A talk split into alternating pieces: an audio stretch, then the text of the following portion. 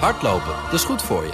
En Nationale Nederlanden helpt je daar graag bij. Bijvoorbeeld met onze digitale NN Running Coach... die antwoord geeft op al je hardloopvragen. Dus, kom ook in beweging. Onze support heb je. Kijk op nn.nl slash hardlopen.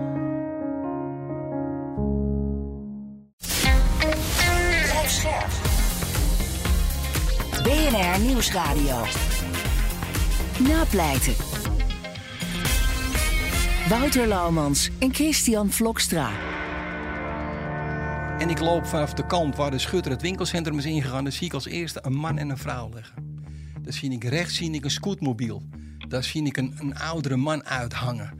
Daar zie ik drie kogelgaten in de rug van die scootmobiel. Dus dan ben ik, ben ik net een halve minuut binnen. Dan heb ik vier doden gezien.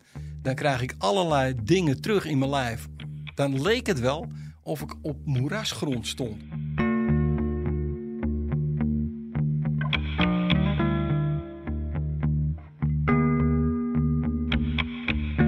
Hallo en welkom bij Napleiten. Podcast waarin we met advocaten, officieren van justitie, rechters... en het lijstje wordt steeds langer... dit keer een forensisch rechercheur praten over strafzaken... die hen altijd zullen bijblijven. Mijn naam is Wouter Laumans en naast me zit als gebruikelijk strafpleiter Christian Vlokstra. Welkom Chris. Dankjewel Wouter. Eerst even korte huisregels. In deze podcast praten we over definitief afgedane zaken. En vanwege de journalistieke zuiverheid behandelen we ook geen zaken waar Chris bij betrokken is geweest. Eh Chris, Ja. forensisch opsporingsonderzoek. Hoe belangrijk is dat in strafzaken?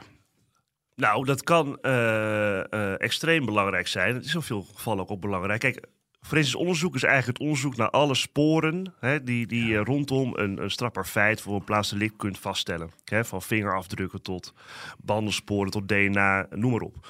Ehm, en je hebt natuurlijk echt wel strafzaken waarin zeg maar, het forensisch onderzoek, dus de, de objectieve sporen die worden aangetroffen, eh, en waar procesverbaal van komen, in een strafdossier komen. Het kan bijvoorbeeld op een DNA-spoor. Nou, dat, dat Ja, is in heel veel zaken. op een arm, kruidsporen op iemands arm of op kleding. dat Precies, dingen, of mensen die, die, die biologisch materiaal achterlaten op een, op, hè, op een plaats delict.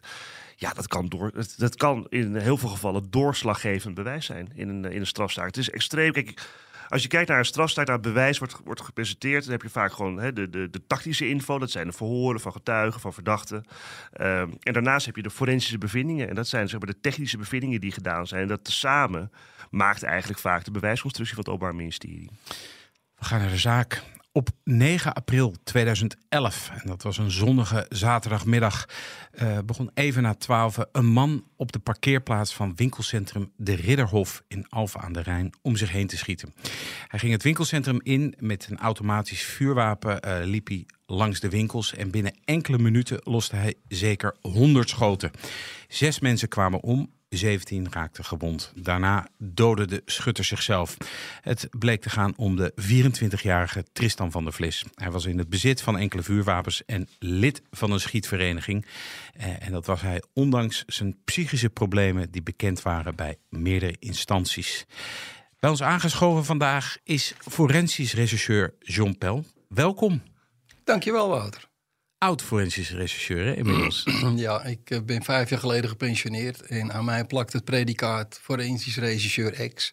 Maar ik heb alle rollen bekleed. De laatste 15 jaar was ik leidinggevende. Ik ben als leidinggevende van het landelijk team forensische opsporing binnen en buitenland geweest. Maar ja, ik ben voor iedereen die X, forensisch rechercheur. Ja, want je hebt wel echt aan nou, een heleboel geruchtmakende eh, zaken ook gewerkt. Hè? Bekende, bekende Zeker, za- zaken. zeker. In- maar ook in allerlei rollen. Ook als eh, technisch regisseur, als coördinator, als forensisch expert. Ik durf wel te zeggen dat dat was, ja, daar lag mijn, eh, mijn hart.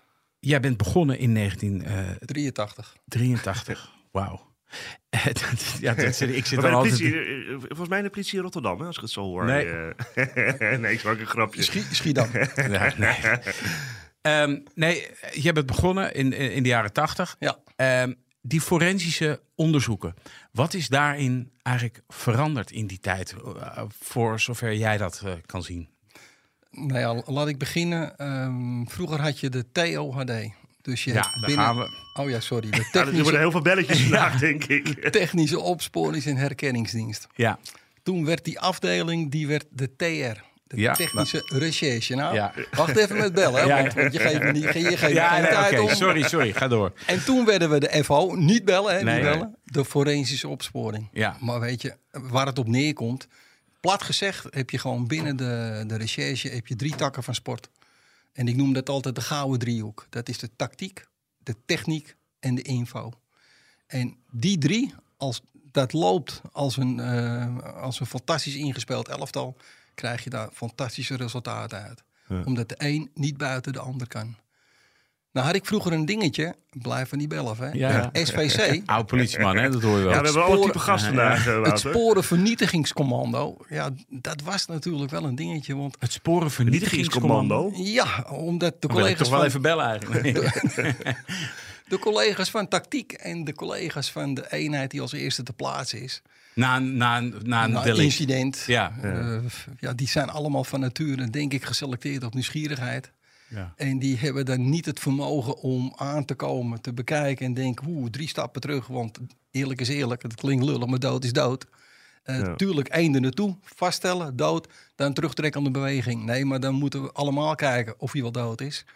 Maar een heleboel sporen op een plaats delict, die kan je maar één keer veiligstellen. Een heleboel zijn er ook latent aanwezig. En ik heb tot vervelens en toe heb ik daar gevechten over geleverd in mijn carrière. En het menige keer heb ik ze er ook eh, gevraagd of ze wilden verdwijnen. En als het niet lukte, dan trapte ik ze eraf. En als ik nu zie, hè, ik, ik heb ook wat dingetjes mogen eh, implementeren bij de politie. Hè. Ik heb een groen-wit lint heb ik, eh, bedacht. Ja. Een groen-wit lint. Groen is eh, een klein beetje de, de andere wereld als, als rood. Dat is voor de binnenring. Dus dan mogen alleen de collega's van de forensische opsporing komen. En het rood-witte lint is voor de buitenring. ja, daar sta ik eh, dan eh, wel eens. Nou ja, ik hoop dat je daarachter staat. Ik Ja. hoop niet dat je ervoor staat. Voordat je er ligt. Ja. maar mag ik even vragen, John? Even voordat we helemaal... Want ik, ik, heb, ik vind het mega interessant nu al. Maar wat ik wel me afvraag, gewoon even persoonlijk. Hoe, hoe is het zo gekomen dat jij zeg maar, ja, helemaal dat technische forensische onderzoek in bent gegaan? Wat, waar, ja, toen je nog kleine John was, zeg maar. Jonge John. Ik, eh, ik ben in 83 begonnen als portier. Portier bij de gemeentepolitie Amsterdam. Eh, vanaf portier ben ik arrestantenbewaarder Wat geworden. is een portier? Ik heb geen idee eigenlijk. Die Wat is doet een de deur open, Chris. Ja, maar bij de gemeente... Bij de, ge- Op het hoofdbureau in de Ja. Als je je daar meldt, dan zit Oh, daar een portier achter de balie en die doet Nee, de deur voor je open. Ja, ik kom er weet het Advocaat, maar- hè, dat zie je nee, wel. maar ik dacht, ja, portier, is dat een functie? Maar ik snap wat je bedoelt. Ga verder, excuus. Maakt niet uit. Eh, daarna ben ik arrestantenbewaarder geworden. Daarna ben ik chef arrestantenbewaarder geworden. Daarna ben ik waarnemend bureauchef geworden. Maar mijn beroep eigenlijk, ik ben MTS'er. Dus ik heb de MTS-opleiding gehad. Vierjarig techniek. Dus techniek heeft me altijd geboeid. Toen zag ik bij die politie, zag ik iets. De, de TOHD, daar werkte toen er tien mensen. Die deden alles. Die hadden verschrikkelijk eh, eh, tekort aan, aan medewerkers. Toen dacht ik, weet je, als ik bij die politie wil blijven, dan wil ik maar één ding Ja. dan wil ik bij techniek gaan werken. Nou ja, dat is me dan gelukt eh, met, met een mazzeltje. Want er waren er maar tien, er waren er drie ziek. Twee gingen er geloof ik met pensioen. Dus ik denk dat ze belang blij waren dat ik mijn vinger opstak. En, en toen werd ik leerling technisch regisseur. Hey.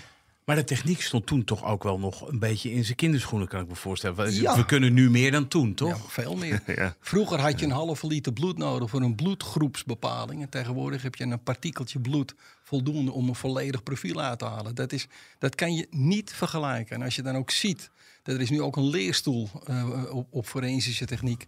Als je ziet wat er de laatste twintig jaar in ontwikkeling is geweest, dan, dan, is dat, dan is dat waanzinnig. Mag ik iets vragen? Wat, wat, wat is de rol van, de, van het NFI daarin geweest? Want die zijn natuurlijk heel erg...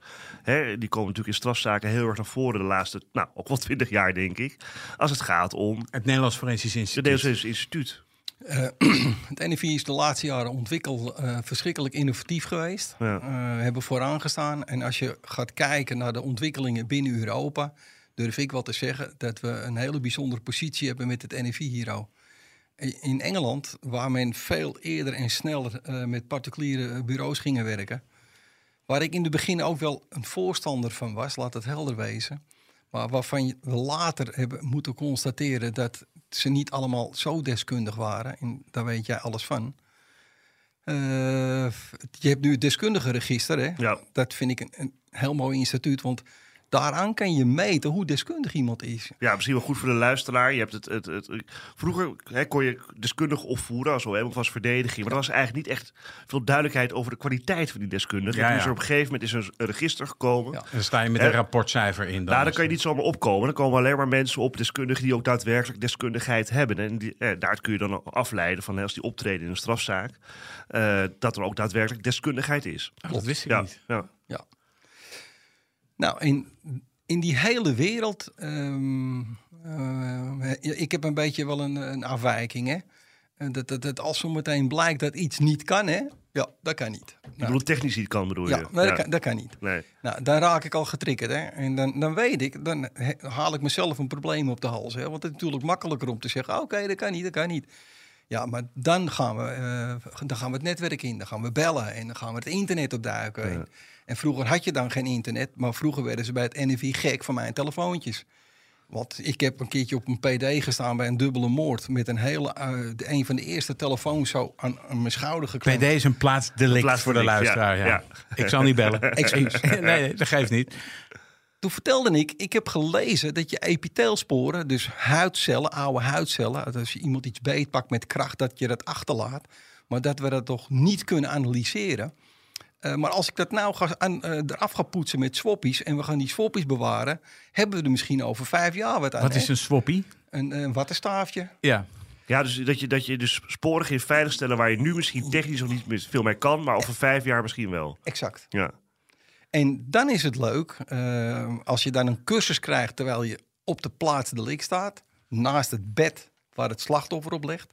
Die was gesnoerd met de PTT-telefoons. die heb je, je hebt tegenwoordig niet meer, alles is eh, GSM. Dus die kabel die was van de plint afgetrokken. Daar was het slachtoffer mee gekneveld. En ik stond daar al met een eh, flesje eh, gedemoliseerd wa- demi-water. Druppies op mijn wattenstaafje te doen en te poetsen. En dan te kijken, de uiteinde. Oké, dus als je dat zo hebt en je gaat trekken, zet je daar de meeste kracht Ja. in. Ja, je had ook kunnen zeggen natuurlijk van... ja, weet je, ik weet niet wat ze over vijf jaar doen... maar dat zal me worst Mag in dat verband, hè, want kijk, op een gegeven moment komt natuurlijk het DNA-verhaal kwam op, hè, DNA-bewijs en het kunnen vaststellen van DNA uit biologische sporen. Ja. Heb jij zeg maar in die periode, zeg maar voorafgaand dat dat echt kon, ook al allemaal sporen verzameld, biologisch materiaal op PD's, omdat je wist, hé, hey, over een aantal jaar komt misschien dat DNA-onderzoek wel helemaal naar voren. Ja, een voorbeeld daarvan is liquidatie Tony van Maurik. Eh, ik was, Dat is een bekende liquidatie geweest in Amsterdam in de jaren negentig. ja, daar heeft een meneer eh, eh, 13 jaar vakantie aangeboden gekregen van de overheid. Die was daar niet blij mee. Chris kent die zaak. We, we hebben hier huisregels en dat is Ja. altijd dat maar, ik heb er niks geen... met, maar ik heb niks met deze zaak te maken, dat scheelt. Nee. Ja. Nou ja, Tony van Maurik was, eh, zat in, in zijn auto, was geliquideerd. Wij komen te plaatsen. Ik was leerling. En als leerling sta je op de eerste spot van de tree, eh, van de ladder. En ik was met twee ervaren collega's. En het was een beetje koud en het waaide. En ik vond dat die PD ook heel smal was afgezet. En eh, eh, ik, ik, eh, ik moest het vak nog allemaal leren. En ik, alles wat er maar te vinden was, dat vrat ik op, dat las ik. En ik nam spullen mee naar huis. Moet je ook niet doen bij de gemeente. Want het houdt in, op je werk ga je lezen. En thuis is voor thuis, weet je. Dus ja, dat Dus is ik niet was- de bedoeling. Nee, ik was sowieso al een, een eigenwijze draaloor. maar toen zie ik een sigarettenpeuk zie ik liggen. Want ik vroeg aan die mannen, jongens, het, ik vind het klein afgezet. Mag ik nog even rivieren aan de achterkant? Dus met een MacLight alles even in het licht afzoeken. Dat Ja, noemen jullie rivieren? dat noemen we rivieren, ja. Eh, dat houdt in dat je dan zeker weet dat je geen plekje vergeten Nee. Je kan een, een voetbalveld kan je onderzoeken, maar je kan een voetbalveld ook rivieren. Maar hoe weet je dat? Ja, sorry, ja, dan maak ik eerst maar je verhaal, af, want anders blijf ik vragen stellen. Ik kom eh, bij een boom. Ik zie er een peuk liggen. In mijn beleving een recente peuk. Uh, was toen het een eh, heel gewild eh, merk. Marlboro. Marlboro. Nou, nog steeds hoor. Ja, meen je? Ja, lekker Chris, werk hoor. Chris Oké. dampt er behoorlijk wat van weg dag. Dus ik, eh, ik zeg tegen die mannen, ik zeg, ik zie er een sigarettenpeuk. Ik pak even een camera, ik zet er een bordje bij, ik fotografeer het even. Ik ga het veilig stellen in een papierzakje. Toen de tijd stelden we dat soort dingen stelden we veilig in een plastic zakje. En dan schreef je op Marlboro. En als dan de verdachte toevallig Marlboro rak- rookt, dan had je een heel klein plusje. Maar, maar meer ook niet. Want voor hetzelfde geld... Ja, er eh, ook heel veel mensen Marlboro, dus ja. Da- daarom, dus zegt er dat wat? Nee, dat zegt er bijna niks. Maar dat papieren zakje, waarom? Omdat ik al het hier en daar wat gehoord had van DNA, ontwikkelingen, waar we naartoe zouden kunnen gaan. Dus ik dacht, weet je, eh, in een papieren zakje, Want als je hem op kamertemperatuur in een papierzakje eh, buiten het UV-licht vandaan gaat bewaren hè, in, je, in je opslag, dan blijft dat jaren goed. Dus nou ja, dat heb ik toen dus gedaan. Volgens mij 14 of 13 jaar daarna komt er een collega naar me toe. En die zegt, John, kun jij nog herinneren die peuk die je hebt veilig bij Tony van Mark, de liquidatie? Zeg, ja. Nou, die eh, hebben we nu in passage gebruikt. En die is van een verdachte. Die komt voor in het onderzoek. Ja. eh, Dan werd een klein plusje ineens een heel groot er plusje. een, ja, ja eh, Dan ben je Wat- op die PD geweest. wat een veroordeling opleverde van 13 jaar. Ja. Dan krijg je natuurlijk wel advocaten die natuurlijk heel erg Ja. gaan zeuren over een spoor. wat hè, eh 13 jaar in een plastic zakje, of in, nee, in een papieren zakje op eh, ja, want wat, wat, ja gezeten. daar, daar kan je natuurlijk van alles over zeggen. ja, dan. ja, goed, dan ga je natuurlijk... Kijk, als dat zeg maar... het Als doorslag- advocaat als dat zijn, wat zou jij zeggen? Nou ja, kijk, als dat doorslaggevend bewijs is in de zaak van de verdachte, hè, dus die, dat DNA-spoor op die peuk op PD, ja, dan ga je, dan ga je, dan ga je helemaal afgraven. Als dat Hoe- jouw cliënt was geweest, had je dan gevraagd of je eh, John Pell mocht horen? Als het- 120 procent, ja, Ja, tuurlijk. John werd ook gehoord hoor. Oh ja, en hoe Hoe ging vond je dat? dat, ja? ja, ik- het, eh, ja het maakt je Jij hebt dat natuurlijk honderd keer keren- meegemaakt. De eerste keren werd ik door eh, meester Doeners afgeslacht in Den Haag. Daar Geslacht, echt? Ja, werd ik echt, eh, had ik mijn huiswerk niet goed gedaan. Ja, heb ik heel, handig, ja. heel veel van geleerd. Ja. Eh, maar goed, eh, in de loop der jaren leer je een hoop natuurlijk. Dus ik had me goed voorbereid. En eh, nou, we zaten daar al bij de RC. We- de PG zat erbij, advocaat zat erbij. Ja, misschien de rechtercommissaris, de Ja. onderzoeksrechter die die verhoren uitvoert. Dan. En de advocaat vroeg aan mij, eh, in uw verbaal, en ik moet je eerlijk verkennen, het was een sumie-verbaal, weet je. Een van mijn eerste verbalen. Ik was een blij dat ik een verbaal mocht maken. Staat eh, recent, u vond de peuk recent. Ik zeg, ja, dat vond ik ook recent. Ik zeg, die, eh, er zat nog een hele strook as zat eraan. Ik zeg, en gezien het feit dat het op die dag tot ongeveer vier uur 's middags niet had geregeld, maar het had gestort regend, dat ik toen te plaatsen kwam om 11 uur s'avonds, dat het droog was. Ik zeg, mag ik ervan uitgaan dat het een recente peuk betrof? Want het woord recent, ja, dat, al- Dat kun je op allerlei manieren uitleggen. vertel Ja. het maar. eh, Nou ja, ehm, eh, het vervelende was voor de verdachte, dat zijn hele verhaal wat hij eh, daarvoor eh, verklaard had, ja, dat werd onderuit gehaald eh, do- door één sigarettenpeuk. Want Ja, hij omdat kon niet meer zeggen dat hij er niet geweest was. Nou ja, als Nee. hij verklaart dat hij die- in die tijd daar waarschijnlijk niet geweest was. Exact. Ja, en als er dan op een peuk wordt aangetroffen die, die, ja, die geduid kan worden in tijd. Ja, dan heb je natuurlijk wel iets uit te En die leggen. geduid kan worden in een tijdspanne. In de tijdspanne met Ja. regen, droog. En we weten allemaal hoe een natte sigarettenpeuk eruit ziet. Ja, en we weten allemaal hoe een peuk eruit ziet die vertrapt is. Maar we weten ook hoe een peuk eruit ziet die je weggooit. Waar nog een centimeter of drie, vier sigaret aan zit. Die dan opbrandt en dat die aslurf er nog aan zit. Ja, en zo zijn, zo, John die zit helemaal vol met verhalen. Hij heeft er ook een boek over geschreven. Dat heet eh, Sporen liegen niet. Ik eh, heb het zelf gelezen t- eh, tijdens een ziekbed. En ik heb het toen in één adem uitgelezen. Dat kan ik zeker aanbe- aanbevelen. Ehm, we gaan naar de zaak. Ehm, de schietpartij in winkelcentrum De Ridderhof in Alphen aan de Rijn. Hoe raakte jij daarbij betrokken? Hoe hoorde jij dat het was gebeurd? Ik, eh, ik zat bij de voetbalclub, Koninklijke AFC. Daar was ik uh, hoofdjeugdopleiding. Ik zat in een sollicitatiegesprek met een, met een kandidaat.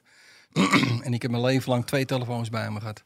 Dan moet je weten, een diensttelefoon, daar mochten wij vroeger eh, voor 10 gulden privé van bellen. Weet je? ik denk, waar gaat het over? Het blijft de politie Maar natuurlijk. je hebt wel goed pensioen, hè, John? Kom op. Nou, Nou, ik mag niet klagen. Nee, goed. Doe ik ook niet. Nee.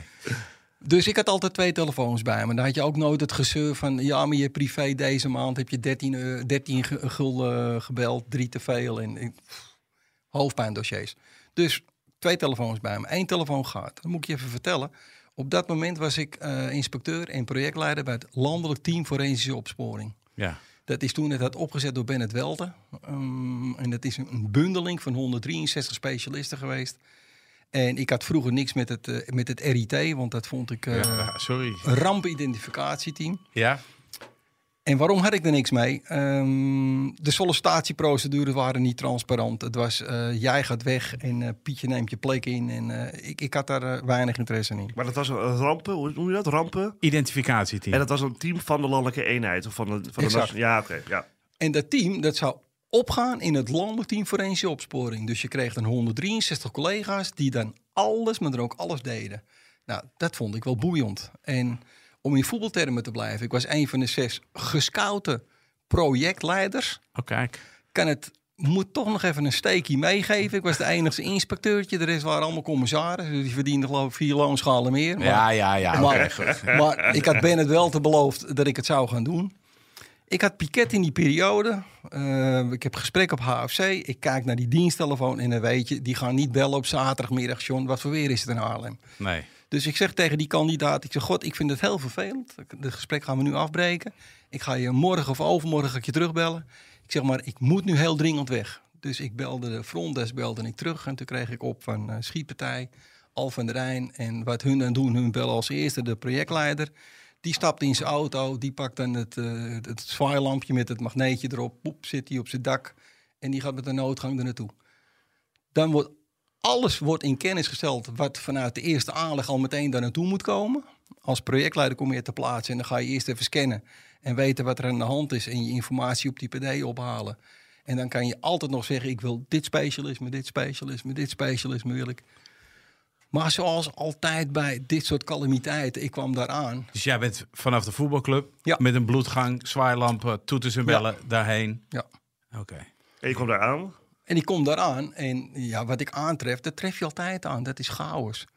En dan moet je gewoon de chaos gaan managen. En dan moet je ook niet druk gaan maken over, ja, maar dat kan niet en dat moet al. Want het is altijd een puinhoop. Dus als eerste zocht ik op een rode container. Eh, ik ga je meteen vertellen wat het betekent. Ja. Kopie, dat is commando plaats incident. Daar zit dan de brandweer, de GOR, de GGD, de politie, de gemeente. Die zitten allemaal in die container. Die hebben elk uur hebben die vijf tot tien minuten een overleg. Dus van daaruit wordt alle processen gestroomlijnd. Waar ik dan behoefte aan heb, is dat ik moet kijken... waar loopt er hier een eh, beheerder plaatsdelict. Die was er niet. Beheerder plaatsdelict, dat is, komt uit de uniformdienst. Die maken de afzetting en die zorgen dat niemand op die PD komt. Maar je wist dus toen wel, dus jij kreeg te horen schietpartij al van de Rijn. Maar je wist wel, dit is groot. Ja, ik wist ook met dodelijke slachtoffers. Dat is me allemaal verteld in de auto onderweg naar... eh, kijk, als je naar zo'n plaatsdelict toe rijdt... dan heb je veelvuldig contact. Je gaat je teamleden ga je bellen. Je gaat met eh, de, de, de, de frontdesk ga je bellen. Eh, de back-office ga je bellen. Dus je wil al zoveel informatie hebben wat er is. Ja, want dus je hoorde van, oké, er is een schietpartij geweest in het winkelcentrum. Daar is met, met zware vuurwapens vermoedelijk geschoten. Eh daar zijn doden bij gevallen. Is dat dan ook een moment... Kijk, ik ken alleen dat als er, eh, zeg maar uit mijn werk... dat je dan ga je hoger in je energie... Dan trap je je gaspedaal nog even wat dieper in en denk je, dit is, dit is echt groot. Weet je, Ja. hier moet ik, ik moet nu snel zijn. En heb jij, is dat een gevoel wat jij ook herkent, zeg maar? Dat herken ik wel, maar dat probeer ik juist te onderdrukken. Ja, maar is, ik vind dat altijd heel moeilijk dat je hoger in je energie gaat. Om, om dan die opwinding en die stress van dat moment om dat te Ja. onderdrukken, vind ik altijd heel Maar moeilijk. vanuit mijn opleiding neurolinguistisch programmeren... Ja, Ik had ook NLP kunnen zeggen, maar daar had ik meteen weer een bellen horen ja, ja, gehad. ja. het, het helpt je niet verder. Dus Nee. probeer je ademhaling op te pakken. En probeer niet in de emotie te schieten, maar blijf rationeel. Mag ik iets vragen, John? Want ik kan me voorstellen, je kreeg, jij krijgt een telefoontje hè, op de Koninklijke HFC. Ja. Dat is Haarlem, toch? Ja. Dus je moet van Haarlem naar Alphen. Nou, dat is 30 minuutjes rijden, denk ik. Ongeveer. 21 in jouw geval. Ehm, ik, kijk, jij bent een professionele hè, forensisch rechercheur. Je, bent, je gaat straks de leiding krijgen over dat hele Ja. En Dat is een enorm plaatsdelict, want het is Ja. een winkelcentrum. Ja. Waar heel veel mensen zijn, dodelijke slachtoffers, medisch, Paniek. pers- paniek, medisch personeel doorheen. Media. Ik Die hele PD is natuurlijk in feite, als jij daar komt, is in feite al, die is niet meer authentiek, laat ik het zo zeggen, toch? Nee, Ben jij dan in de auto? Hè? Want dat kan ik me zo voorstellen. Dat heb ik namelijk zelf ook. En jij misschien ook als naar, naar een piketdienst ga, waar iets heel heftig is. Dan ga ik al nadenken van, hé, hey, wat moet hier mogelijk gebeuren? Weet je, ja. heb jij dat ook? Dat je dan in de auto zit, dat je denkt van, hé, hey, wat ga ik aantreffen? Wat moet er gebeuren? Wie moet ik inschakelen? Ben je al helemaal aan het analyseren? Zeker. Want dan vraag ik al of er een LPD in de ronde loopt. En ik wil die L de leider plaatsdelict. Ja, Kijk, je hebt binnen eh plaatselijk management heb je drie actoren. ja, Dat is de beheerder plaatsdelict, die komt uit de uniformdienst. ja. Dan heb je de leider plaatsdelict, die komt uit de tactische recherche. En dan heb je de, de FOCO, de forensische coördinator, die komt uit de technische wereld. Dat ben jij op dat, Ja. dat geval. En daar heb je dus weer die, die driehoek. Die, Ja, eh, Dan heb je die driehoek weer. Dan probeer je meteen eh, informatie te verkrijgen. Dus toen ik aankwam, wist ik al eh, een klein beetje wat ik als eerste wilde gaan doen. Het, eh, het- ik was enorm verheugd te horen dat de lokale forensische opsporing ter plaatse was. Ja. Dat doet me dan deugd, want die gaan meteen die sporen al beveiligen. Die zorgen ervoor.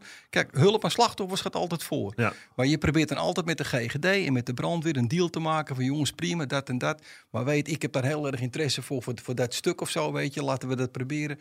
Kan het niet, dan kan het niet. Want hulp aan slachtoffers gaat altijd voor. En waar heb je dan bijzondere interesse in bij zo'n plaatsdelict?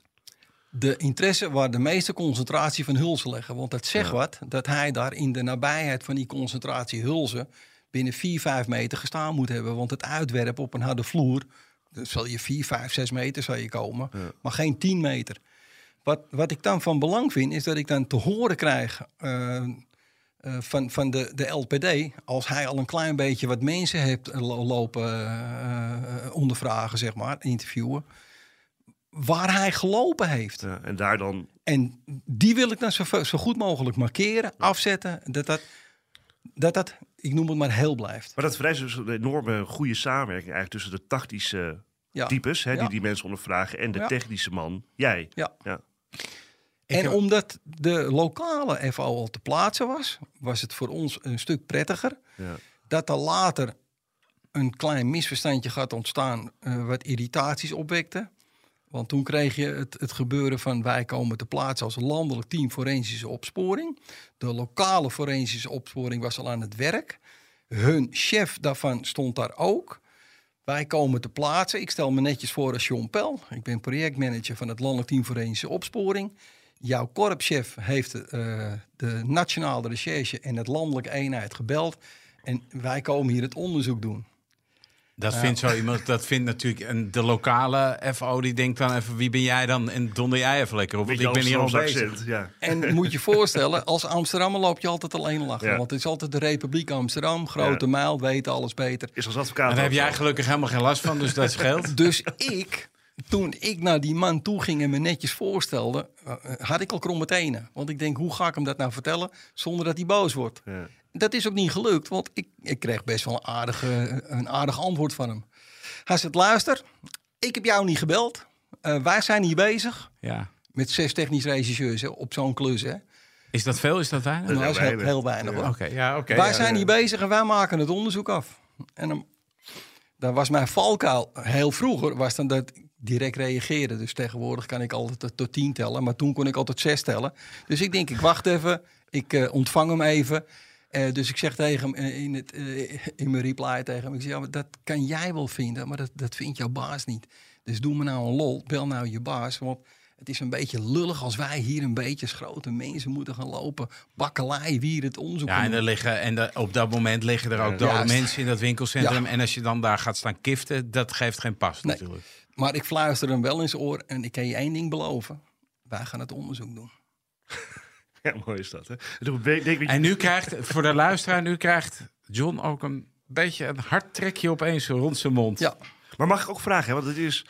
Hè, je hebt natuurlijk het gehele onderzoek, tactisch, technisch, info. Hè, die, die Ja. goud, wie, wie leidde dat dan? Is dat dan ook zeg maar, de landelijke eenheid die dat meteen doet? nou, in, eh, in principe leidt eh, de officier van justitie het onderzoek Nee, natuurlijk. natuurlijk. Maar goed, het welke, wel welke, wezen. van welke eh, afdeling, laat ik het zo zeggen? Dat is zeg maar in, in de vorm van een TGO. ja, is daar- lokaal eigenlijk. Ja, is daar.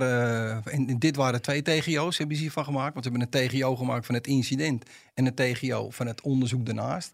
Omdat je natuurlijk bij dit soort grootschalige onderzoeken. zit je ook met een tijdspanne. Dus je wil heel snel. wil je al de eerste informatie wil je al hebben. Nou, dus twee TGO's erop. Twee, te- twee teamleiders TGO. Die zijn vanuit de politie, die, eh, die leiden het onderzoek, zeg maar. Die staan ook in direct contact met allebei. de- Want er zaten op deze zaak twee officieren. Met twee officieren. Ik heb een verjaardagsvraag. Eh, eigenlijk heb ik een, eh, ken je het fenomeen verjaardagsvragen? Dat zijn de vragen die je altijd krijgt op een verjaardag. Ah. En ik heb dan, eh, ik heb er eigenlijk een heleboel aan jou op dit moment. Aparte maar, ja, ja, sorry. Maar, nee, maar goed. eh, de eerste is, jij komt, jij bent, eh, dit speelt eigenlijk in een beetje, nou, niet al te lang voor het einde van jouw carrière. Hè? Ja. Jij had toen al heel veel gezien. Ja. Was jij nog getroffen door wat je daar zag? Ja. Raakte dat je? Ja. En dat zal ik je vertellen. In 2009 heb ik een burn-out gehad. Toen noemden we dat nog een burn-out. Maar dat waren al de eerste tekenen van posttraumatisch stresssyndroom. Ben ik er acht maanden uit geweest. Samen met een psychotherapeut hebben we een beetje becijferd dat ik 1500 doden heb meegemaakt in mijn, in mijn carrière. 1500. 1500? 1500. Ja. Psycholoog zegt tegen mij: jongen, je hoeft je niks te verwijten. Kijk, ik zei vroeger altijd met mijn beide handen kop: jongens, met Jezus sandaal en geitenwolle sokken, die gaan er een onderdoor, maar ik niet. Nou, oké, kleur bekennen, ook ik ga er een onderdoor. Maar waar ik- ga je dan precies aan onder? Nou, dat je, dat je het mentaal niet meer aan kan. Dat je s'nachts herbelevingen krijgt, dat je vrouw je wakker schudt. En dat Van de plaatsdelicten die je hebt aangetroffen. van alles, alles komt terug een keertje. Ja. Alles komt is een keertje terug. Kijk, voor hun is geen papier, hè? Dat is natuurlijk wel een verschil tussen zeg maar, Nee, ja, ik- ik- Zij staan er bovenop. Nou, hè? ik heb wel, ik bedoel, ik zie ook wel eens een strafdossier en dan zie je die foto's en dan denk je soms, jezus, alsjeblieft. Maar jullie nemen die foto's. Ja, dat is een, dat is dat is verschil. een verschil. Eh, manipuleren met lichaamsdelen. Eh, van een, eh, een overleden persoon vingerafdrukken maken. Zal je toch die arm moeten manipuleren. Als je, Aanraken, ja. als je iemand hebt gehad die zich voor het spoor hebt gegooid. en je gaat lichaamsdelen zoeken. en je pakt voor het eerst in je leven een been op. kan ik je vertellen dat het toch wel heel raar is. Dat je met een been langs het spoor loopt. en dat je alles loopt te verzamelen. Nou, dat, welkom bij de technisch regisseur. Dus ja dat is dus, dat is dus eh, psychisch loodzwaar werk. Ja. Maar ik was al een beetje, eh, zeg maar, in die, in die fase zat ik. En ik kwam daar binnen. Buiten lag een, een man uit Syrië. Die was doodgeschoten. Eh, bij, bij het Ridderhof. Bij het. Ridderhof. Ja. Daar lag geen laken overheen. Ik zeg, doe me een lol. Haal iets uit de GGD-auto of zo, ambulance. Maar daar moet wat overheen. Eh, want je, dat kon jij niet aanzien gewoon. Nee, maar dat, dat doe je toch niet? Bedoel, Het is eh, gewoon dat- gebruikelijk dat, dat er Tuurlijk. laagjes overheen gaan. Ja. Huizen eromheen, kinderen zien dat. Alsjeblieft, doe dat niet. Ja. En ik loop vanaf de kant waar de schutter het winkelcentrum is ingegaan. Dan zie ik als eerste een man en een vrouw liggen. Dan zie ik rechts zie ik een scootmobiel. Daar zie ik een, een oudere man uithangen. Daar zie ik drie kogelgaten in de rug van die scootmobiel. Dus dan ben ik, ben ik net een halve minuut binnen. Dan heb ik vier doden gezien. Dan krijg ik allerlei dingen terug in mijn lijf. Dan leek het wel of ik op moerasgrond stond. Of ik heel langzaam in die vloer wegzakte. Maar ik moet leiding geven aan een proces. Ik kan daar niet aan één in janken gaan uitbarsten en, en met mezelf bezig zijn. Dus toen moest ik mezelf weer even herpakken, herpakken. En toen ben ik doorgelopen, omdat de technisch regisseurs gaan als eerste naar binnen. Tegen hun zeg ik altijd, zodra het sporen technisch kan, doe ik een wit pak aan, overschoenen, mondkapje, want dan wil ik het zelf ook zien. Omdat je gaat zo meteen, als, als je alles hebt maar geobserveerd, ga je plan van aanpak maken. Daar wil ik actief in deelnemen, want daarna hoef je niet te leren klimmen. Ik bedoel, dat, dat heb ik ook twaalf jaar gedaan, technisch Dus regisseur. jij Ja, gaat over het plaatsdelict lopen en dan ga je... John is een van de mannen in witte pakken die je dus altijd rondom Ja. een plaats Maar- maar- selectie maar Maar pas, ik ga pas naar binnen als de technisch regisseurs zeggen, John, je mag naar binnen. Hè? Ik stuif niet naar binnen. Nee, begrijp ik. Maar wat, wat, wat, wat mij interesseert, is dat me ik zo kan voorstellen, is dat jij zeker op zo'n groot plaatsdelict als deze, met heel veel sporen, hè, en heel veel, dat je naar binnen loopt, en dat dat, dat op zich wel extra zwaar maakt. Dat je gaat proberen te reconstrueren op basis van de sporen. Wat is hier mogelijk gebeurd en waar moet ik gaan zoeken Ja. voor nog meer sporen? Ja. Toch? Maar dat, dat is een automatisme. Je gaat meteen denken dan. En dat is ook, dat is ook bescherming, hè? Want omdat je ehm, rationeel gaat denken, welk scenario zou hier van. Hè? Hebben plaatsgevonden. En aan de hand van al die scenario's die je, die je gaat bedenken. Maak je er meerdere? Maak je meerdere scenario's? Twee, drie scenario's is heel normaal. Ja, ja. Ja. En, eh, en het is ook heel normaal om die scenario's dan in je, in je, je calamiteitenunit te delen. En met iedereen eh, te triggeren. En, En af te zetten tegen. Juist, de- en ja. jongens, wat denken jullie? En eh, dat en dat. Want je kan niet het hele winkelcentrum in een grote plastic zak meenemen en naar het NFI brengen voor sporen. Dus je moet sporen gaan veiligstellen. Dus je wil wel zeker weten dat je de juiste sporen hebt. Ondanks, dan zeggen mensen, ja maar John, hij heeft zijn eigen toch door zijn hoofd geschoten. De, hij, is de toch, schutter. hij is toch dood? Ja, maar wij weten toch niet dat er nog een aantal medeverdachten misschien in zitten. Dus je moet alles toch eerst gaan onderzoeken. Ja. Je kan moeilijk zeggen, nou, dit is allemaal wel eh, duidelijk hier. Oh, gesneden koek, de mazzel. En eh, alles afvoeren en we zijn klaar. Waren de camerabeelden eigenlijk? Ja. Of van het hele gebeuren? Ja, Dat helpt wel, hè, denk ik. zeker. Maar ik zou je eerlijk vertellen, ik was te laf om ze te bekijken. Want ik zat in, eh, in een... Alaf. Ja, zo noem ik dat dan maar. Want kijk, er wordt op een gegeven moment gevraagd. Ik vraag aan die jongens, eh, en toen voelde ik hem wel een beetje. Ik zeg, voordat we verder gaan, hè, want ik ben ook hulpofficier dan. Hè, voordat we verder gaan, hè, zijn de camerabeelden in beslag genomen. Hè, want je hebt natuurlijk van de loop der jaren zoveel ervaring met dingen.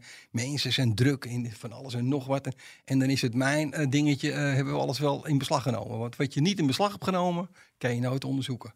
En als je het later wel gaat doen, dan ga je het ambtshalve repareren. En dat, dat kan niet. Dat is een hoop gedoe. Dus, dus een hoop gedoe. Een weinig bewijskracht vaak. Dus ja. Terecht. Ja. Toen zag ik... Sorry, waarom heeft dat weinig bewijskracht? Nou ja, kijk, als je natuurlijk, als je kijkt op het moment dat je vlak nadat het strafbare feit heeft plaatsgevonden, op zeker op een PD, waar allemaal mensen Alles in beslag nemen, ja. En dat, dan kan dat best wel veel bewijskracht hebben. Maar als je pas twee dagen daarna nog een keer gaat zoeken... en je vindt nog ergens een huls met een DNA-spoor... ja, dan, dan, dan zit advocaatjes als Christian Vlokstra... Zit die gaan klaar om daar- te zeggen, ja, dan ja, kan iedereen wel langs gelopen schieten. zijn. Ja. Ik snap het. Terecht, laat het helemaal Ja. wezen. Ja. Dus die beelden, eh, ik wilde precies weten waar die dan gelopen had. Want die beelden die zijn nou voor mij best wel waardevol. Dus toen werd er gezegd van ja, maar ga jij die beelden ermee bekijken? Zei, jongens, dan ben ik een uur weg hier al. Ja. Ik zeg, en ik denk beter dat iemand van tactiek dat kan doen. En als die nou zegt van, John, dit moet je zien, hè? Want, want gezien dat en dat en dat. Maar ik was al lang blij natuurlijk, want eh, je het weggeschoven had. ik, eh, ik zakte bijna door de, door, Ja, de was- vloer, door de vloertegels heen. Want ik was ziek op dat moment, maar ik wilde Ja, maar het niet. was natuurlijk ook een afgrijzelijke gebeurtenis, hè? Ja, weet je hoe gek het is? Je komt er binnenlopen, je ziet er een echtpaar liggen... waarvan later bleek dat de kinderen een winkel ingevlucht waren. Buiten zie je een man uit Syrië bij een auto liggen. Rechts bij de visboer die oudere baas. Toen dacht ik, nou ben je een oude baas geworden. En later bleek dat die man geloof ik over de 80 was. Dan ga je op een zaterdagmiddag ga je naar het winkelcentrum. Visje halen. Dan ga je een visje halen, ga je een gesprekje doen met die visboer. En dan word je uit je scootmobiel, ja, uit je scootmobiel word je geschoten. Maar denk je dat op dat moment al? Ja, Omdat je daar loopt? ja. Maar dat kan ik me zo goed voorstellen dat je denkt. En, en ehm, ben jij dan. Het, het, dat is misschien echt een journalistenvraag. Maar ben jij dan ook al. Kijk, toen hoorde jij ook al dat de schutter zich waarschijnlijk zelf van het leven had beroofd. ja. Ben jij dan ook al geïnteresseerd in wie is diegene? Of ben je daar helemaal niet mee bezig? Ben je alleen met sporen bezig? Ja, ja. Sporen. Dat snap ik. Maar toen dacht ik, dit, kan niet, dit, dit gaat niet gekker worden. Maar toen liep ik het winkelcentrum in en moet je je voorstellen, dat was een beetje een L. Je kwam binnenlopen en dan had je een, een soort kruisbeam met supermarkt en dan kon je linksaf kon je gaan en dan ging je Albert Heijn. Twee winkels voor de Albert Heijn zie ik een scootmobiel staan. Met een oudere vrouw erin. Met een opgelegd schot in de voorhoofd. Wat is, een, wat is een opgelegd schot? Sorry, dat is. Nou ja, als je een vuurwapen tegen een- Ja. de- het huid aandoet, dan zie je... Kijk, komt die kogel van verre, dan is die eerder netjes rond. En is het een opgelegd schot, dan heb je allerlei fragmenten... want dan gaat de huid gaat daar sch- scheuren en Ja, je verkleuring heb je. Dus je ziet meteen, dit is een soort executie geweest. Ja. Dus daar waar je eerst bij de visboer denkt... dit kan niet gekker worden... dan wordt dan een half uur daarna wordt het dan nog gekker. Hoe zorg je er nou voor? Hè? Dat bedoel ik niet vervelend. Hè? Want ik kan je laat best wel veel toe eigenlijk in jezelf. Hè? Door, ook meteen over zo'n man na te denken. Die, die in zo'n scootmobiel zit, visje eten, nou, alles. Hoe zorg je er nou voor zeg maar, dat dat soort emoties... Je, zeg maar, je professionele, forensische blik niet vertroebelen? Of heb je denk je, nou daar heb ik sowieso eigenlijk geen last van. Nee, dat zei ik vroeger altijd, maar daar heb je wel last van. Ja. Ik bedoel, ik heb vroeger altijd eh, mezelf lopen uh, besodemieteren. Ah, nee, Dat doen alle jonge mensen. ja. Maar het beroerde is, kijk, nu is dat beter geregeld met nazorg voor collega's. Hè? Maar ik kon vroeger aan de keukentafel toen niet aan mijn twee kinderen en mijn vrouw vertellen... nou, papa is vandaag daar en daar geweest. Kijk, jij had het eh, in het voorgesprekje over AT5, hè? Daar heb ik vroeger In gewerkt. de AT5-periode was ik technisch regisseur. Ik liep bijna elke week door het journaal van AT5 in een wit pak te huppen. Want het, vooral de, de negentiger jaren waren, waren extreem. Ja, waren mijn veel, kinderen, werd veel mijn kinderen in zitten op een basisschool. Ja. Dus, dus de, de, de vriendjes, vriendinnetjes die bij ons thuis kwamen... die vonden het altijd fijn als eh, de papa er van de kinderen was. Want die papa die liep altijd in een wit pak op de tv. Je, want je kan je kinderen toch niet... Wat je Dus- aan het doen bent daar. Ik ben ook niet de man van liegen, want daar heb ik, een, heb ik echt een bloedhekel aan. Maar wat je niet vertelt, hoef je ook niet dan op dat moment anders voor te stellen. Dus ja, een heleboel dingen, eh, die zei ik niet. En ik was er een meester in om dat gesprek in één om te buigen. Nou, wat anders. Ja, hoe Ja. was je dag? Nou, hoe was jouw dag? Eh, zo- ja. Nou, misschien voor anderen aan deze tafel ook wel ergens een beetje herkenbaar, toch? Maar ja, zeker. Maar ik Chris, jij- of niet? Zeker, maar jij zei op een gegeven moment merkte ik dus wel dat het wel ging vertroebelen. Ja. Hè? Als jonge, eh, jonge regisseur ontkende ik dat eigenlijk. Wat, was nou het moment, wat, wat, wat, deed je daarmee? voor mezelf ademhalingsoefening even. Even mezelf weer voelen. Ik voel in mijn lijf, hier voel ik spanning in. Ja. Dan deed ik op ademhalingsoefeningen. En dan zette ik mijn gedachten, hè, want het klinkt misschien eenvoudig om, maar je bent wat je denkt, hè, daar geloof ik heel sterk in. Hè. Eh, en op dat moment moet je jezelf gewoon even herpakken. Ja. Dat is hetzelfde als dat ik wel eens een keertje uit een woning vroeger naar buiten ben gerend eh, op, een, op een galerij en ik moest spugen. Omdat de lucht binnen in die woning, Ja. die was zo ondraaglijk. Kijk, je gaat in zo'n woning naar binnen, dan moet je even diep ademhalen. Dat wordt je dan geleerd en dan eh, neutraliseert die lucht zich. Maar dan komt het allerergste. Dan wordt er gebeld en ze roepen je naar buiten. John, kom even naar buiten. Dan ga je naar buiten. Dan sta je vijf minuten even te bellen. En dan ga je terug. En dan lijkt het wel of je een klap met een eend hout krijgt. Oh ja? Dan moet ik... Je, spugen in een woning Ja, is niet handig als je Nee, spooronderzoek moet nee. doen. Nee. Dus naar buiten rennen. Ja, en dan leeg je de helft van je maag. eh. Ja, ja, ik snap het. Wordt het beter? Ga je daar, kom je daar vanaf op een gegeven moment? Nou, ik zelf, die lucht kon bij mij nooit winnen. Nee. En ik heb alles geprobeerd in mijn mondkapje. Geurtjes cola, geurtjes citroen. Tijgerbalsem in eh, Tijgerbalsem, eh bruut, eh, deodorant. eh, ik heb van alles. Ik kon aan die lucht, dat komt misschien omdat ik een grote neus heb. Ik kon aan die lucht niet wennen. Hey, eh, terug naar die schietpartij in het winkelcentrum. Daar lagen eh, zes eh, nou, lichamen Ja. van slachtoffers. Ehm, op enig moment kom je dan ook bij de schutter of een van de schutters, want jij weet niet hoeveel dat er op dat moment zijn, want er is verschrikkelijk geschoten in, in dat winkelcentrum. Eh, nou, ik las het aan het begin voor meer dan 100 keer, dus dat is, dat is echt krankzinnig veel. Ehm, toen jij had je gelijk het idee van ah, dit is de schutter, dat wist je natuurlijk ook al van je collega's. Van Ja. die ligt waarschijnlijk daar. Ja, Was, werd, hij, werd hij in de buurt gevonden? Dat weet ik eigenlijk niet Albert Heijn eh, onder de kassa. Er werd me meteen verteld, hè. kijk, je gaat eerst zoveel mogelijk info ophalen. Je gaat niet, niet naar binnen zonder info. Dus ik wist al waar welke slachtoffers zouden liggen. Ja. Ik wist al een beetje hoe het uh, lopend was. En ik wist ook dat bij de Albert Heijn aan het einde ook een in-uitgang was. Dus ik denk, eh, ik loop met die technische regisseurs mee die daar al eh, aan het werk waren. Hè? De lokale technische regisseurs. Hè? Aan hun heb ik gevraagd, eh, kan ik er al in? Kan ik al kijken? Waar kan ik wel, waar kan ik niet lopen? Nemen jullie me mee?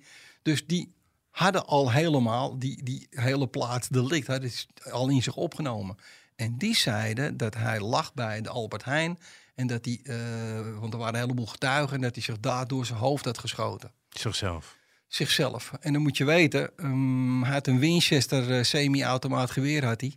En er zijn vijf ehm, magazijnen gevonden, want hij liep te schieten eh, leeg. En er gaan er 25 in in zijn magazijn leeg. Hup, ander magazijn erin. Magazijn weggooien. En zo liep hij door het winkelcentrum heen. Zijn hele tour heeft niet meer dan 3,5 minuut geduurd. Niet meer dan 3,5 minuut, want hadden, de beelden hadden we. Dan kom je eh, bij- op een gegeven moment bij hem. En dan is, bij hem had ik nog eh beangstigde mut. Dat ik denk, hij is zometeen geboobytrapt, weet je. Oh, Mensen die dat doen, die hebben toch ergens een afwijking. Dus, als je was bang dat hij misschien explosieven aan zijn lichaam dus had gebonden. eh, explosieve experts erbij gehaald. Ik had twee jongens in het team die explosieve expert waren. Die zeiden, John, we we kunnen wachten, maar we kunnen het ook zelf doen. Ik zeg, jongens, als jullie weten, zeker weten dat jullie hem scannend kunnen onderzoeken. Dus die hebben hem onderzocht. Toen vroeg ik, eh, hoe is hij hier gekomen? Voertuig, is hij afgezet? Of, of nee, hij is hier gekomen met een Mercedes. Die Mercedes staat buiten. Toen werd die Mercedes werd onderzocht. En toen kwam het briefje van eh, dat winkelcentrum, bommen, eh, bommen geplaatst, daar bommen geplaatst. Toen lag alles stil. Hè? Dus eerst zit je volop in je, eh, in, in je piek. En je bent met van alles en nog wat bezig. En dan moet je een terugtrekkende beweging maken voor de veiligheid. Want wij wisten niet, want volgens het briefje wat in zijn auto lag, had hij explosieven geplaatst. En in zijn auto en in, eh, ik geloof, drie andere winkelcentrums. In dus toen schrok jij je wees, wezenloos, kan ik me voorstellen. Ja, ja. Weet het dan ook echt zo van iedereen zo, ho, ho, iedereen weg nu uit dit uh, Ja, tuurlijk. of niet? Ja, op dat moment heb ik eh, gewoon gezegd, jongens, prachtig dit allemaal, maar nu allemaal op Wegwezen. veiligheid, allemaal Ja. wegwezen, allemaal eruit. En dat heet dan explosieve verkenners, die zijn gekomen. Ja. En die heb ik eerst hun werk laten doen. Ik heb in contact gestaan met explosieve leiders die op de andere winkelcentrums deden. En eh, ik heb net zo lang gewacht tot eh, de boys van de explosieven zeiden, John, dit is veilig. En dat heeft als ik me goed kan herinneren, bijna drie uur geduurd. Zo. Dus dan, dan zit je midden in, eh, in een piekbelasting. Dan is het met z'n allen is het er weer uit. Wat ik me kan herinneren is dat de laatste slachtoffer s'nachts om drie uur naar buiten ging. En wij s'nachts om half vier naar huis reden. Ik woonde toen in Zandvoort. Ik geloof vier uur geslapen hebben, vier en een half uur. En dan weer hup, eruit. En op de zondag het onderzoek afmaken. En wanneer eh, eh, wisten jullie met zekerheid te zeggen dat er maar één schutter was geweest? Dat kan je nooit zeggen eh, op, het, op het moment zelf. Nee. Dat moet tactisch onderzoek gaan uitwijzen na afloop. En dat werd eigenlijk al vrij snel duidelijk. En dan, ja, maar dan krijg je natuurlijk de grote verbazingen. Hoe kan iemand die... en dit, dit, dit heet napleiten, niet natrappen. Hè? Nee. Maar, maar dan komt wel de verbazingen. Hoe kan nou iemand die al suicidaal was, die al opgenomen was in een GGZ-instelling... Hoe kan zo iemand nou nog een Maar er wapenvergunning zijn, ook hele, er zijn ook hele onderzoeken naar geweest, toch, toen de tijd. Verschil- ja, Met, met uitkomsten die... eh, Ja. Maar nog even terug naar, jou, naar de inhoud van jouw werk. Hè? Want ik kan me zo voorstellen, jij, eh, jij moet die sporen moet je gaan samenstellen. eh, gaan zeggen van, nou, dat gaan we allemaal doen. Nou, En- hulsen, sporen natuurlijk op lichamen zelf. Wat zijn er nou op zo'n plaats delict in deze kwestie nog andere dingen waar jij dan zegt, nou dat moet in beslag genomen worden, dat moet in beslag genomen, vrijgesteld worden. Ik ben een oude verzamelaar, want iets wat ik niet kan plaatsen, neem ik in beslag. Sowieso. Ja. En als ik het niet kan plaatsen op die P, als ik het kan plaatsen, kijk, er lagen Maar dat schoenen. zijn honderden items dus. Ja, maar er lagen schoenen, er lagen tassen met boodschappen. Ja, mensen waren natuurlijk in die- paniek gevlucht. Mensen waren. gevlucht. Dat, dat ik ter plaatse aankwam, was de ambulance nog bezig, ambulancepersoneel, met eh, eerste hulp te verlenen aan slachtoffers buiten. Moet je je voorstellen, het was één grote Chaos. chaos. Het was één bende. Was En hoe het. zorg je dan dat je maar, daar doorheen kijkt en zeg maar, die sporen veiligstelt? En los van hulzen, dat is vrij evident. Maar Nee, maar op het moment dat, dat alles eruit is, dus dat de hulpverlening klaar is, maak je de knip en dan gaat het naar, naar de politie. En dan is het zaak om als leidinggevende te zorgen dat er niemand meer in die gangen loopt. Dat je afspraken maakt. Jongens, wat er gebeurt, gebeurt er. Maar er gaat niemand, maar er ook niemand, door die deur heen. Want als die deur weer open gaat en eh, er leggen van mij vijf, zes collega's op hun knieën de vloer te onderzoeken en er staat dan een, iemand achter hun of zo. Weet je, je moet, je moet zorgen voor op, op dat moment voor veiligheid voor je medewerkers. En hoe kan je dat doen? Door te zorgen dat die PD plaatselijk zo wordt afgezet. Ze hebben allemaal mijn telefoonnummer. Dus ik zeg op het moment dat er wat is, ga je mij bellen. En dan kom je naar mij toe. En alles wat forensisch is, ga ik regelen. Maar niemand gaat meer naar binnen. Hoe lang gaat jouw werk nog door? Want ik neem aan dat, kijk, de informatiebehoefte van zo'n onderzoek is natuurlijk gigantisch. Hè? Ja. Dus jij, en wat wil iedereen? Processen verbaal. Ja. Wat heb je gevonden, John? Ja. Ik moet dat hebben, ik moet dit hebben. Dus dat is. Ehm, nou, ik ben ook wel eens eh rechercheurs tegengekomen, niet lang na een, eh, dat er een liquidatie geweest. Want die mensen, die lopen op hun tandvlees. Op, in die, dat, zijn, dat is krankzinnig wat die voor werk die moeten verzetten in hele korte tijd. Hoe kan je daar iets over zeggen hoe dat gaat? De eerste 72 uur hè, zijn het belangrijkste van een rechercheonderzoek. Dat bepaalt of iets wel of niet snel op de plank terechtkomt.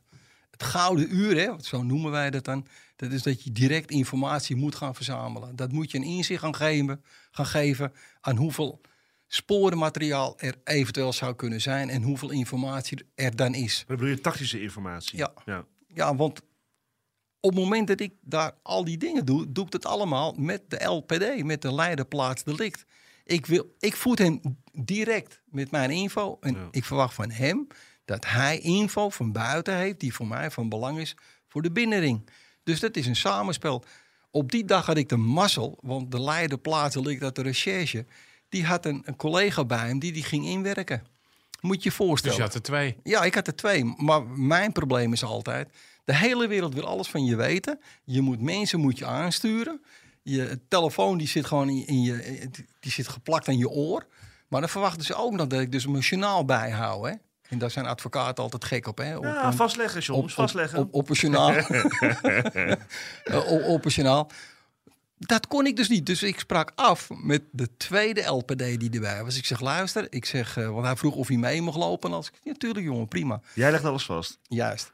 Ik zeg, maar jij ja. gaat alles vastleggen. Ik zeg, en wat jij allemaal vast hebt gelegd, dat gaat ook naar mij toe. En eigenlijk, wat natuurlijk eigenlijk hier natuurlijk eh, nou, misschien wel wrang aan is, is je verzamelt eigenlijk al dat bewijs in aanloop naar een strafzaak. Ja. Maar dan heb je alles en dan ga je keuzes maken. Wat je daadwerkelijk gaat onderzoeken. Juist. Ja. Want beter meeverlegen dan omverlegen. Ja. Eh, ik heb een bijnaampje hè, hier in, in het kor- korps in Amsterdam. Hè. Dat was een OPA-onderzoek. En dat noemden ze een overdreven pelonderzoek. Oké. Ja. Want ik stond erom bekend dat ik, nou, ik nam bijna alles mee. Ja, ja. Want ik heb dat al tig keren meegemaakt in mijn carrière. Dat mensen denken van, kijk die klootzak, die moeten een pak yoghurt meenemen. En nou een ene blijkt dan toch, hè, dat is daar- twee minuten ervoor, hè, een marswikkeltje. Een eh, hartstikke leuk Ja, maar het kan ook wel. Ik heb al zaken gehad waarbij men zeg maar, na een geweldsdelict hè, of een schietpartij in, in een woning, dat men een forensisch onderzoek deed en dat men dan twee dagen eens een keer terugging. En dat ze daarna pas een kogel vonden na twee dagen die gewoon heel erg relevant was. Dan zou ik me kapot schamen. Ja, maar het gebeurt wel hoor. Ja, 100%. tuurlijk. Maar overal worden natuurlijk fouten gemaakt. Ja, waarom Ja, maar het- daarom is het zo van belang. Zeg Ja, maar maar. waarom ik het eigenlijk aanhaal ook, is dat er in deze zaak ben je dus al de bewijzen aan het verzamelen. Al, en de dader, ja, die ligt niet op het kerkhof, maar die ligt in het mortuarium, want die heeft zichzelf van het leven beroofd. Maar we willen zeker weten dat het geen mededaders zijn. Nee. Geen medeplichtigen zijn. En die hulzen, als ik uit mijn hoofd zeg, goed, volgens mij een 107. Allemaal DNA-onderzoek. Allemaal DNA-onderzoek. En waarom? Vreemd DNA. Ik ben benieuwd naar vreemd DNA. Dat is vreemd DNA, sorry dat die term ken ik Niet, niet. niet van de... Oh ja, van ja, de ja. verdachte die Ja. zichzelf van het leven beroofd Juist. heeft. Ja. ja. Daar wordt het, eh, het NFI wordt daar niet gelukkig van. Want dat was in een periode dat je als Amsterdam per maand 12 sporen kon aanvragen. Hey. Want er zat een kwotum op. Ja, dus ja. dan moest ik allemaal collega's in het land afbellen. Hey, hoeveel, hoeveel sporen heb jij nog? Te of wat is jouw kwotum deze maand nog? Ja, ik mag er nog zeven inleveren. ging je- je quota ging je in, inkopen bij anderen. Ja, ja. Ja. Net een onderhandelaar. Ja. Ja, uiteindelijk blijkt dan dat inderdaad Tristan van der Vlis de schutter is geweest. En Ja. De enige dan- schutter dan de is. enige schutter. Ja, de lone wolf. Ja, dan is er geen strafrechtelijk onderzoek. En dan is er ook geen rechtszaak.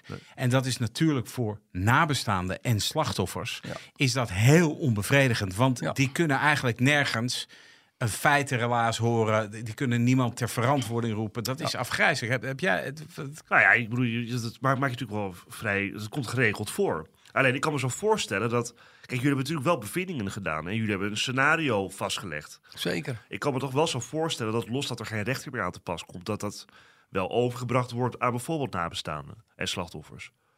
Of gebeurt dat helemaal niet? Er wordt sowieso een procesverbaal van opgemaakt. Ja. Sowieso. Dan is het maar net aan eh, het TGO. Wat hun op dat moment ja, diep grootschalige opsporing. Ja, onderzoek, ja. hè? Onderzoek is het trouwens, ja. Team grootschalig onderzoeken, ja. Je dacht bijna dat je van zijn belletje af was. Ja. hè? Nou, ik twijfelde of ik dat belletje gewoon even naar Ja. links zou verplaatsen. ja, ja. Niet rommelen met de sporen. Goed, ja. Dat, dat, dat ligt eraan. Als de, eh, als de behoefte heel groot is, dan doe je dat eh, v- naar de nabestaanden toe, doe je dat veel eerder. Ja. En daar zijn de familieregisseurs mee bezig. Hè. Familieregisseurs die hebben altijd contact met de Ja. nabestaanden. En dat is ook een aparte tak van sport. Maar ik denk wat Wouter eigenlijk vraagt, maakt dat voor jou eh, je werk anders op het moment dat er dus inderdaad geen... Hè, dat- jouw Nee. bevindingen geen rol gaan spelen Nee. in een rechtszaak, omdat die Nee. rechtszaak er Nee, niet is. totaal niet. Maakt het voor nee, nee. Nee. nee. Ben je nog bezig, als je voor, er komt wel een rechtszaak, hè? Niet, in zo, maar niet in deze maar- Ben je daar, dan- ja, kijk je dan mee? Ik bedoel, hou je jezelf op de hoogte van wat er in die rechtszaak Bij gebeurt? sommige zaken zeker en bij sommige niet. Niet, Want nee. weet je, ik, eh, ik probeer Amsterdam te mijden. Eh, jullie moeten zo nodig in Amsterdam gaan zitten, dus eh, ik word uitgenodigd. Oh, überhaupt als plaats? Als, als, Ja. Oké. Kijk, ik, ik rij hier naartoe en dan rijd ik langs café Jong Zuid. En dan heb ik een liquidatie Robert Knufman. En dan rijd ik hier op de Ruislokade. Kijk, dat, Voor dat, jou is eigenlijk Amsterdam één grote plaatselijk. ja, eh, het liefst kom ik hier niet meer. Oh, is dat echt zo? Ja, Ik heb wel eens Ja. vaak, ik heb wel eens een andere regisseur eh, gesproken en die vertelde, ja, als ik met mijn, ga, eh, met mijn vrouw ga winkelen, dan ik hou niet van mee de winkel in gaan. Nou, dat klonk heel herkenbaar. Ja. Eh, en dan blijf ik altijd buiten staan en dan ga ik altijd, denk ik, oh ja, dat was die ene zaak en dan ga ik altijd kijken of ik nog wat zie. Ja. ja, maar dat vind ik nog iets anders. Kijk, dat, dat heb ik namelijk zelf ook als advocaat ook wel. Als ik op plekken kom waar hè, strafzaken hebben gespeeld die ik behandeld Ja, heb. Dan kijk, maar jij zegt, ik wil eigenlijk niet meer naar Amsterdam Nee. komen vanwege Ja. die gedachte. Ja. Dat vind ik best wel heftig, John. omdat als, je in, als ik in Amsterdam ben... Kijk, al die zaken heb ik niet spontaan paraat en daar denk Nee. ik niet aan. Maar totdat je het ziet, dan gaat er weer een luikje open. Dat heb jij ook. Als jij eh, ergens iets hebt meegemaakt in een zaak, Ja. dan denk je eraan. Alleen, ik heb PTSS opgelopen. Ja. En ik krijg van sommige zaken krijg ik dan weer een herbeleving. Dus dan heb je kans dat mijn vrouw me s'nachts weer eh, een schop in mijn rug moet geven. Want dan leg ik de trap al in mijn bed. Dan ben ik helemaal bezweet. En eh, dan, dan ben ik gewoon... Kijk, en met herbelevingen, dat ruik je ook. Hè. Dat, dat, als, je, als je niet weet wat PTSS is, hè, dan, dan kun je er ook geen voor... Ik had er vroeger ook geen voorstelling bij. Dan denk ik, doe me nou lol, zeg. Hey, kom op, man. Verman je nou Ja. even... Ja, niet zo zielig doen. Ja, Ja. maar ik, ik kan je vertellen nu eh, uit, eh, als ervaringsdeskundige PTSS. Dat, kijk, voor 98, PTSS gaat nooit bij je weg. Dan ga je mee dood. Voor 98% heb ik het allemaal eh, een plek kunnen geven. Ik ben behandeld, EMDR-therapie gehad. Dat is de, eh, Ja. het balkie en terugbrengen eh, naar het moment. En eh huilbuien. En nou, dus ik ben nu redelijk opgeknapt, maar ik heb de onderkant van het bestaan gezien. En waarom? Omdat vroeger, heel vroeger, ik, kom, ik ben iets ouder dan jullie, maar vroeger had je een liedje dat was van Shark Herp, want een man mag niet huilen. Deze jongen zit bij de TOHD, die heeft zijn eerste grote onderzoek gehad, die zit daar vol van. En elke dag hadden we een briefing en in die briefing ga ik vertellen wat ik had meegemaakt. Daar gaan gewoon een mannetje of 15, die gaan gewoon zingen. Maar een man mag niet huilen. ja, er was totaal geen aandacht voor vanuit de politie. Voor Met andere woorden, hey Pel, hou ja, gewoon je bek, joh, doe nog gewoon, eh, doe je ding. Je bent Ik, als ik nu zo be- hoorde ik eigenlijk bijna van hadden hem niet in Amsterdam moeten uitnodigen. Snap je wat ik bedoel? Dat je, dat je, Ja, ik eh, snap het. ja. Maar eh, en, eh, bij mij komt er dan gelijk weer een verjaardagsvraag eh, in, me- in me opborrelen. Ehm, als je dan, je bent nu met pensioen, en als je daar dan op terugkijkt, want dan heb je dus ook een hele hoge prijs betaald. eh, Ja. Een emotioneel is een hele hoge prijs. Was dat het waard? Ja, Dat vind je wel. ja, sterker nog, als ik het over zou mogen doen, zou ik het weer doen. Omdat het zo waardevol is dat je dit soort onderzoeken mag, hè? niet moet. Hè? Ik bedoel, eh, niemand heeft tegen mij gezegd dat ik dat moet gaan doen. Maar dat je zo'n bijdrage mag leveren, hè? hier aan, aan, aan de maatschappij en aan de slachtoffers. Kijk, waar ik ook moeite mee had was, ja jongens, eh crimineel, ze ruimen elkaar lekker op. Dan denk ik, hé, wacht nou even joh. Die hebben vader, een moeder, een broer, een zuster. Doe, doe eens een beetje menselijk joh. Hey, en als jij nu, nou, je hebt van, vandaag eh, verteld over die eh afgrijzelijke schietpartij daar eh, in het winkelcentrum in Alphen aan de Rijn. Als jij daar nu op die zaak terugkijkt, hoe, hoe, wat is dat het gevoel wat, wat dat bij jou oproept? Daar hou ik een heel goed gevoel aan over, omdat ik voor mijn belevenis, voor mijn medewerkers daar een heleboel op kunnen betekenen. En ik heb daar ook best wel een paar conflictjes gehad. Ehm, een klein voorbeeldje, die slachtoffers, normaal de procedure is, wordt afgevoerd, gaan het mortuarium en in het mortuarium wordt de, gaan we de identificatie doen. Maar er zit wel druk op. Er zit mediadruk op. Er zit druk op van de nabestaanden. Ja, iedereen wil weten, is mijn, is mijn geliefde daar eh, is neergeschoten? toch eerlijk? Dat, Ja. Want ik koppel het eerst altijd naar mezelf terug. En toen had ik een dispuutje met de identificatiecomponent. Want die zei daarna, John, slachtoffers afvoeren, mortuarium. Want dat was inmiddels eh, al heel, heel laat in de nacht. En daar doen we de identificatie wel. Ik zei, nou, ik heb nog nieuws voor jullie. Ik zeg, dat gaan we niet doen. We gaan van de procedure afwijken. Ik heb altijd geleerd, als je het kan uitleggen en weerleggen... jongen, procedure aan de kant laten. Want dat houdt in dat je al die nabestaanden nog een extra nacht erbij gaat geven. Op de dag is er geschoten, de avond is nog niet... In... Luister, ik zeg, hoeveel mensen worden er hier al in Alphen aan de Rijn vermist van in de 80 in een rolstoel met een kunstbeen? Dus je hebt toch niet altijd de, de, eh, de, de 110% identificatie Nou ja, nodig. mensen zijn naar boodschappen doen, dus die hebben misschien wel pinpassen bij zich en van alles. Een trouwring waar wat in staat. Eh, die man die buiten lag uit Syrië, die was al geïdentificeerd door zijn familie. Ja, ja. Die familie belde de politie al. Dat, hij- dat is... eh, ja, ja. Ja, ja. dan, weet je, dan moet je ook Dus- even bij mediagevoelige zaken, vind ik, hè, moet je even denken aan, eh, aan het instituut de politie en aan de burgers. Maar jij vindt dus dat je de- bij deze zaak, deze specifieke zaak, de schietpartij in Alphen aan de Rijn, daarin dus ook het, echt wel een verschil hebt kunnen maken? Dat hoop ik wel, ja. En dat geeft je dan bevrediging uiteindelijk, ondanks Exact. de verschrikking die daar heeft plaatsgevonden. Ja. John Pel, bedankt voor dit verhaal en je komst naar onze studio. En ik heb begrepen dat jij binnenkort zelf ook een podcast eh, gaat doen. Dankjewel, dankjewel. Eh met Marcel van de Ven. Ja, die kennen, die kennen we wel. Het boek eh, De Kooi. Ja. Ja, ik heb de Vet niet hoor. Dus Jawel, nee, meneer, is een bekende politieman. Die heeft ook een, een, een, eh, een, eh, een televisieprogramma. Ja. Waarin eh, ze mensen eigenlijk opsporen. hè? Ja, ja, met Marcel gaan we zijn we nu bezig om een podcast eh, neer te gaan zetten. Ehm, zijn boek, helaas 50.000. Mijn boekje, helaas net 10.000. Dus ik heb, Sporen nog, liggen niet, ik mensen. heb nog een appeltje te schillen met hem. Maar Ja. waar gaat die podcast over dan? Ik bedoel, dan moet je het ook een beetje verkopen hier. Nou, die podcast gaat erover dat ehm, een heleboel podcasten gaan over wat alle mensen allemaal gezien hebben en gehoord hebben. Waarvan het ons nou eens leuk lijkt, doe eens nou eens vanaf de andere kant. Doe nou eens een podcast voor mensen die met een poot in de klei hebben gestaan. Want wat wij niet van elkaar wisten is dat we ook, want hij, is- hij zat bij eh, DSI. eh, dus Dat hij was de- ja. undercover, zeg maar. De dienst speciale interventies. van de politie. eh, veelal plaatsen van eh, afluisterapparatuur en zo. Dus hij heeft in onderzoeken geacteerd, wat ik nooit geweten heb, waarbij ik geacteerd heb en waar hij ja. in het stuk daarvoor plaatsingen deed in auto's, in woningen, in Nou, caravans. als nou blijkt dat ik in een van die zaken als advocaat heb opgetreden, mag ik dan als gast komen? Deal, Goed. deal. Dit was Napleiten. Mijn naam is Wouter Lauwmans en naast me zit co-host advocaat Christian Vloksta. Deze podcast is te beluisteren op Apple Podcasts en Spotify. Vergeet u vooral niet te abonneren, dan bent u op de hoogte als er een nieuwe aflevering online staat. Tips en vragen kunt u sturen naar napleiten.kortiemedia.nl en Kortie schrijf je met een C. Verder zijn we uiteraard te volgen op Twitter en Instagram. Dank voor het luisteren en heel graag tot de volgende keer.